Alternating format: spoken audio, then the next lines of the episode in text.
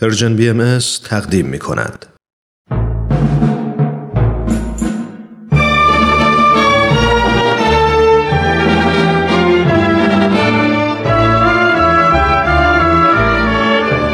رادمردان جاوید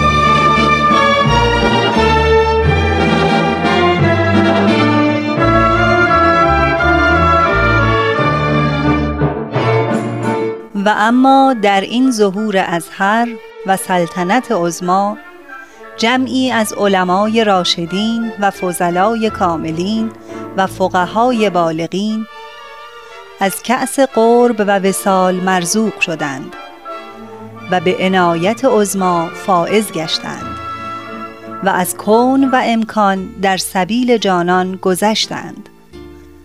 همه اینها محتدی و مقر و مزعن گشتند برای آن شمس ظهور به قسمی که اکثری از مال و ایال گذشتند.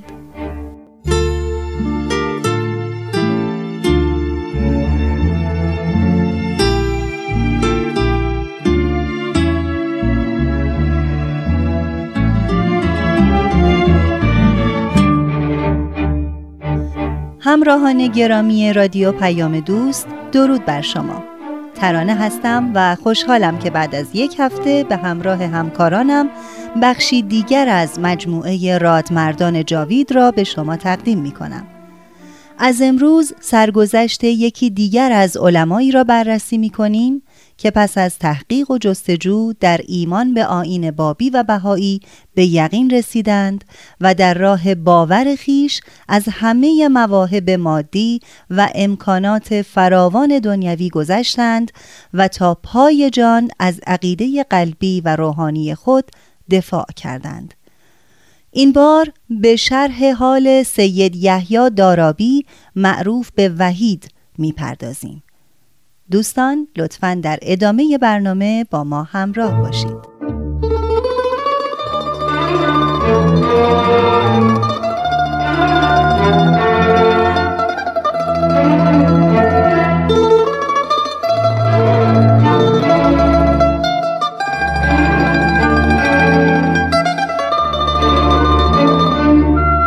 سید یحیی دارابی فرزند سید جعفر و او فرزند آقا سید اسحاق علوی موسوی و او فرزند شیخ حسین آل اسفور عالم معروف اخباری زمان خود بود.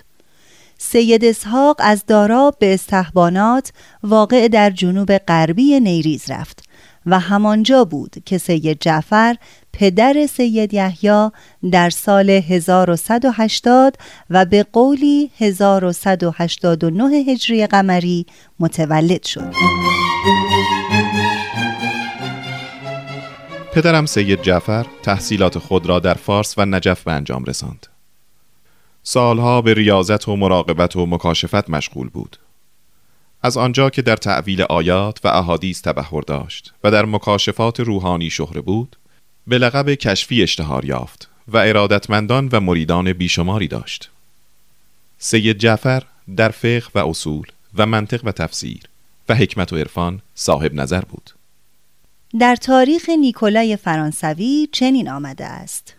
سید جعفر ملقب به کشفی یکی از بزرگترین و مشهورترین علمای عصر خود به شمار می رفت.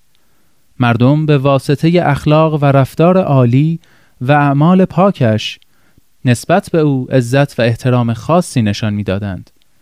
از این جهت به او کشفی می گفتند که با معلومات زیادی که داشت اسرار الهی را کشف و بیان می کرد. سید جعفر پدرم در بسیاری از شهرها صاحب عائله بود. از جمله در نجف، اصفهان، یزد، تهران، بروجرد و استحبانات. فرزندان و نوه بسیار داشت. سید جعفر در سال اول ظهور حضرت باب در مکه به حضور ایشان رسیده بود و در سال 1267 یا 1850 میلادی یعنی یک سال پس از شهادت فرزندش آقا سید یحیی در بروجرد درگذشت. من در سال 1226 هجری قمری در شهر یزد به دنیا آمدم. در کودکی و نوجوانی به تحصیل علوم رایج پرداختم و در بین فرزندان آقا سید جعفر کشفی به کسرت علم و دانش و تقوا معروف گشتم. موسیو نیکولا مورخ فرانسوی می‌گوید سید یحیی تحت تربیت پدری طولی نکشید که با پدر از هر حیث برابری می کرد و دارای همان احترام و شهرت پدر گردید و به زودی میان مردم محبوب شد.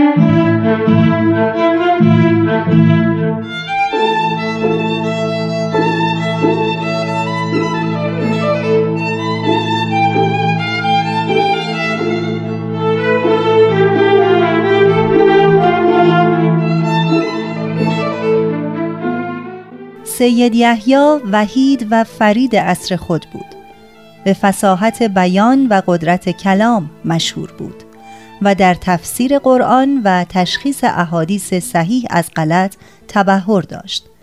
معروف است که حدود سی هزار حدیث از حفظ داشت. جناب وحید در یزد ازدواج کرد و صاحب چهار فرزند شد. به دارالخلافه پایتخت و سایر شهرستانهای فارس از آن جمله نیریز و استحبانات مسافرت می کرد. ولی بیشتر اوقات اقامتش در شهر یزد بود. بعدا به شهر نیریز متوجه شد. زیرا اهالی آنجا را دانش پژوه و صاحب ذوق می‌دید و علاقمند در امور دینی می شناخت. در نیریز با دختر حاجی شیخ عبدالعلی که از مشاهیر علما و دانشمندان نیریز بود ازدواج کرد و در هر دو شهر یزد و نیریز دارای دوستان و ارادتمندان بیشماری گردید. سال 1260 هجری در تهران منزل برادرم سید اسحاق بودم. ندای ظهور جدید بلند شده بود. می گفتند که سید باب در شیراز ادعای آین جدیدی کرده و این امر سبب شده بود که ولوله در ارکان ایران انداخته شود در آن زمان من بسیار به دربار نزدیک و نزد محمد شاه قاجار دارای اعتبار و صاحب مقامی والا و رفیع بودم. آری در تهران از ظهور جدید مطلع شدم. در همین زمان بود که جمعی از فضلا و علما و طالبین حقیقت به حضور حضرت باب رسیده بودند و بسیاری به ایشان ایمان آورده بودند.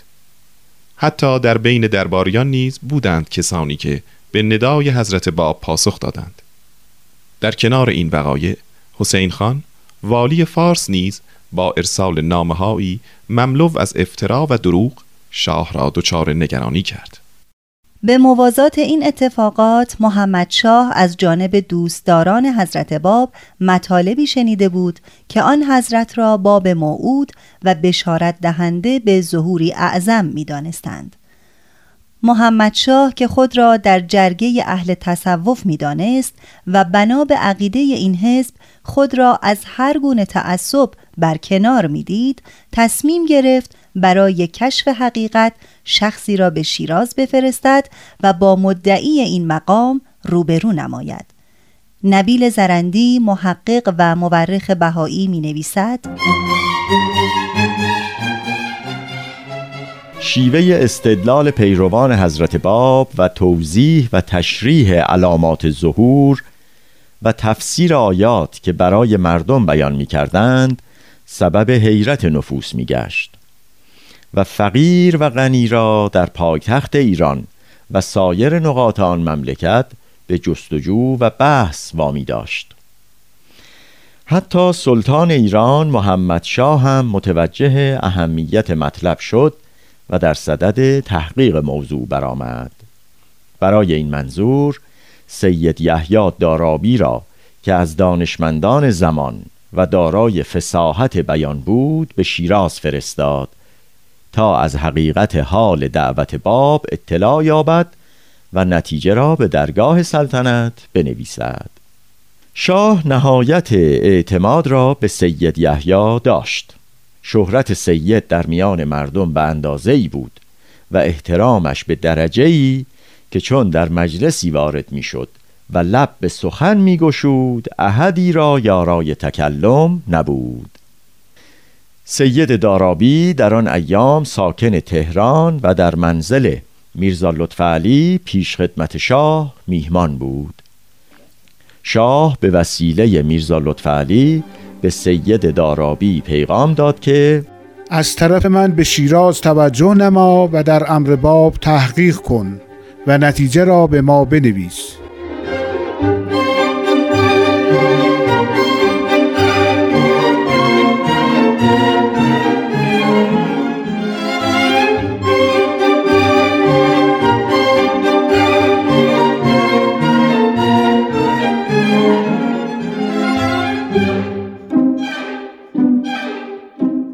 من باطنا از این مأموریت خوشحال شدم.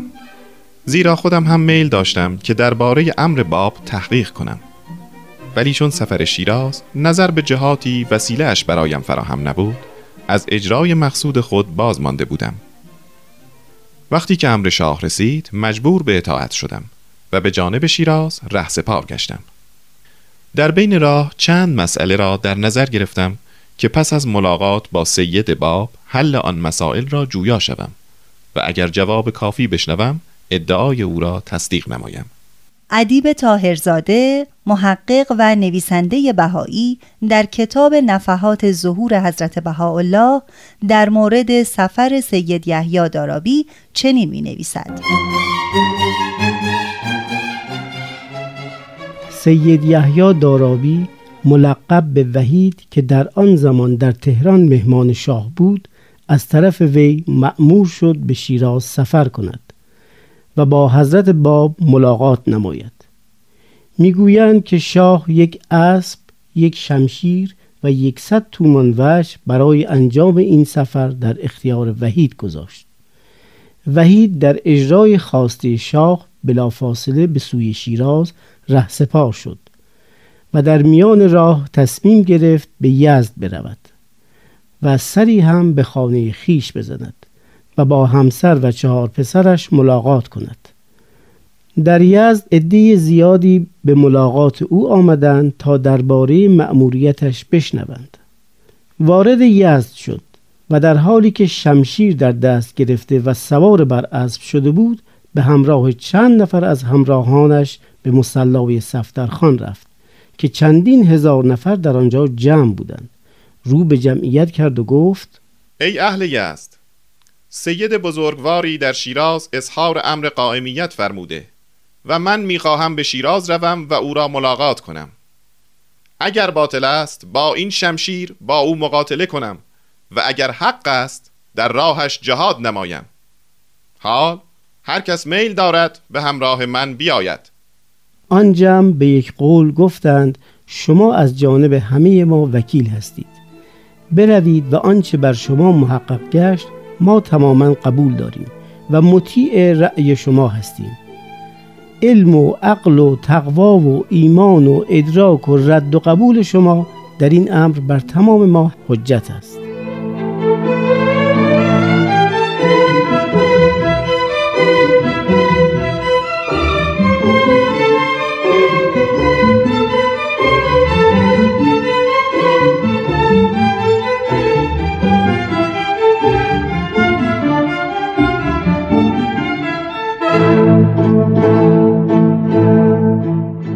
سید یحیی به محض ورود به شیراز با سید جواد کربلایی و شیخ علی عظیم که با هم سابقه آشنایی در خراسان داشتند ملاقات نمود و سپس به واسطه آنان با حضرت باب دیدار کرد.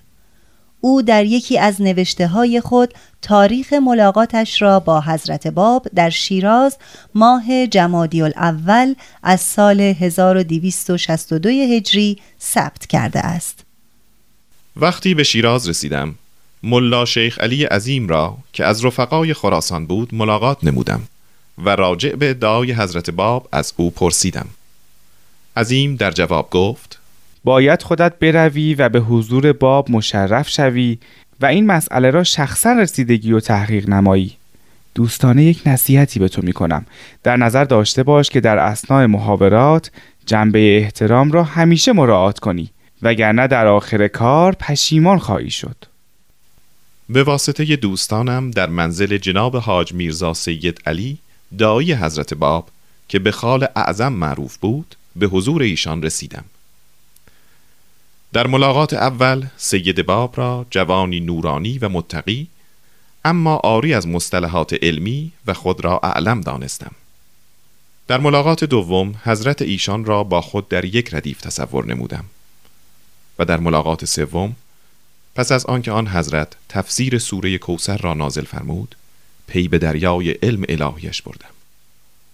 خودم را جاهل و حضرت باب را کامل و جامع و صاحب علم لدنی الهی تشخیص دادم و به شرف ایمان به آن حضرت نائل آمدم.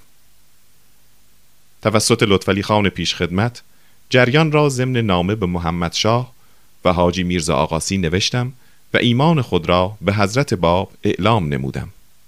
سپس نامههایی به علمای یزد و نیریز از جمله به حاجی شیخ عبدالعلی نیریزی پدر ایال خود نوشتم و شرحی از ملاقاتم با حضرت باب و ایمانم به آن حضرت برای ایشان نگاشتم.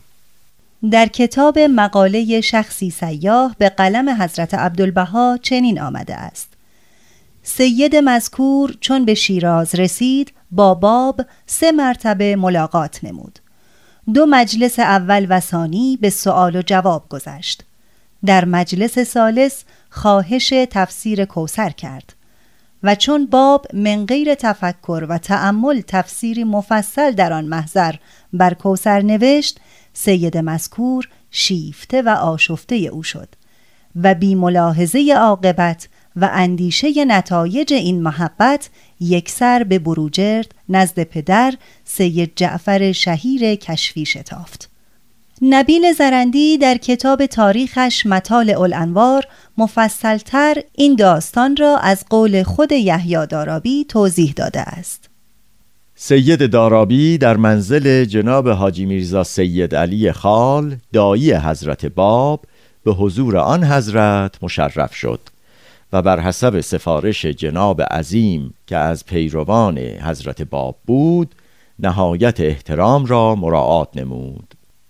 جلسه اول دو ساعت در محضر حضرت باب مشرف بود و سوالاتی را که در نظر داشت یکایک عرض می کرد و حضرت باب بیانات او را کاملا می شنیدند و در مقابل هر سوالی جوابی قانع کننده و مختصر بیان می کردند. این جوابها سید دارابی را دچار تعجب و حیرت می کرد. به نحوی که به تدریج به ضعف خود و قدرت باطنی حضرت باب پی برد وقتی که می‌خواست مرخص شود عرض کرد الله در جلسه دیگر بقیه سوالات خودم را عرض خواهم کرد و بحث را به پایان خواهم برد وقتی که از منزل جناب خال بیرون آمد جناب عظیم را ملاقات نمود و جریان حال را برای او نقل کرد و گفت من هرچه در قوه داشتم به معرض عمل گذاشتم. ولی آن بزرگوار با بیانی ساده و مختصر تمام سوالات مرا جواب فرمودند و مشکلات مرا حل نمودند. چون چنین دیدم خود را در محضرش زلیل و بیمقدار مشاهده کردم. و همین مسئله سبب شد که زودتر از حضور مبارک مرخص شدم.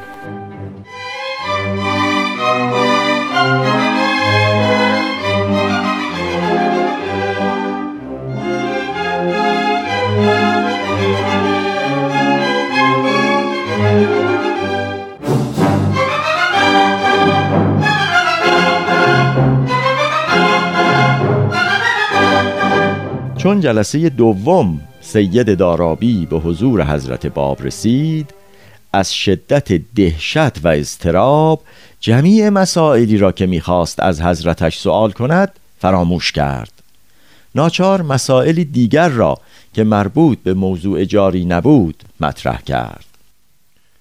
اما حضرت باب با نهایت فساحت و رعایت اختصار سوالاتی را که فراموش کرده بودم یکایک جواب فرمودند. و مسائل فراموش شده پس از جواب و بیان آن حضرت یکایک یادم می آمد.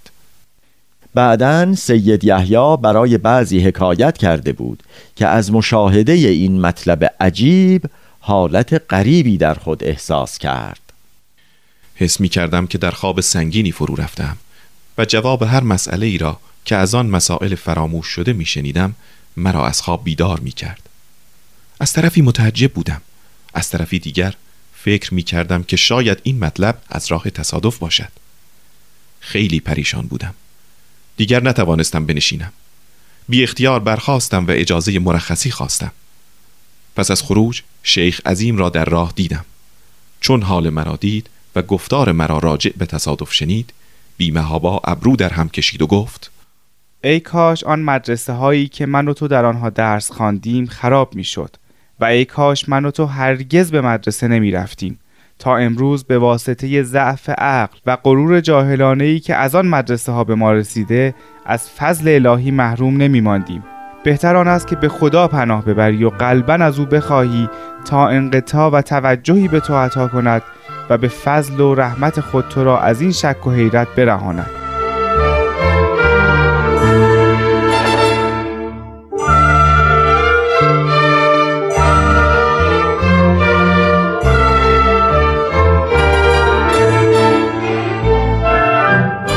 خب دوستان عزیز به پایان زمان این برنامه رسیدیم.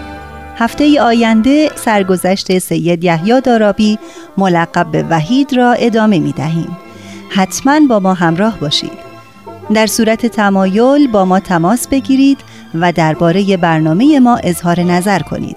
با شماره تلفن 201 703 671 828 88 تا برنامه بعد. بدرود.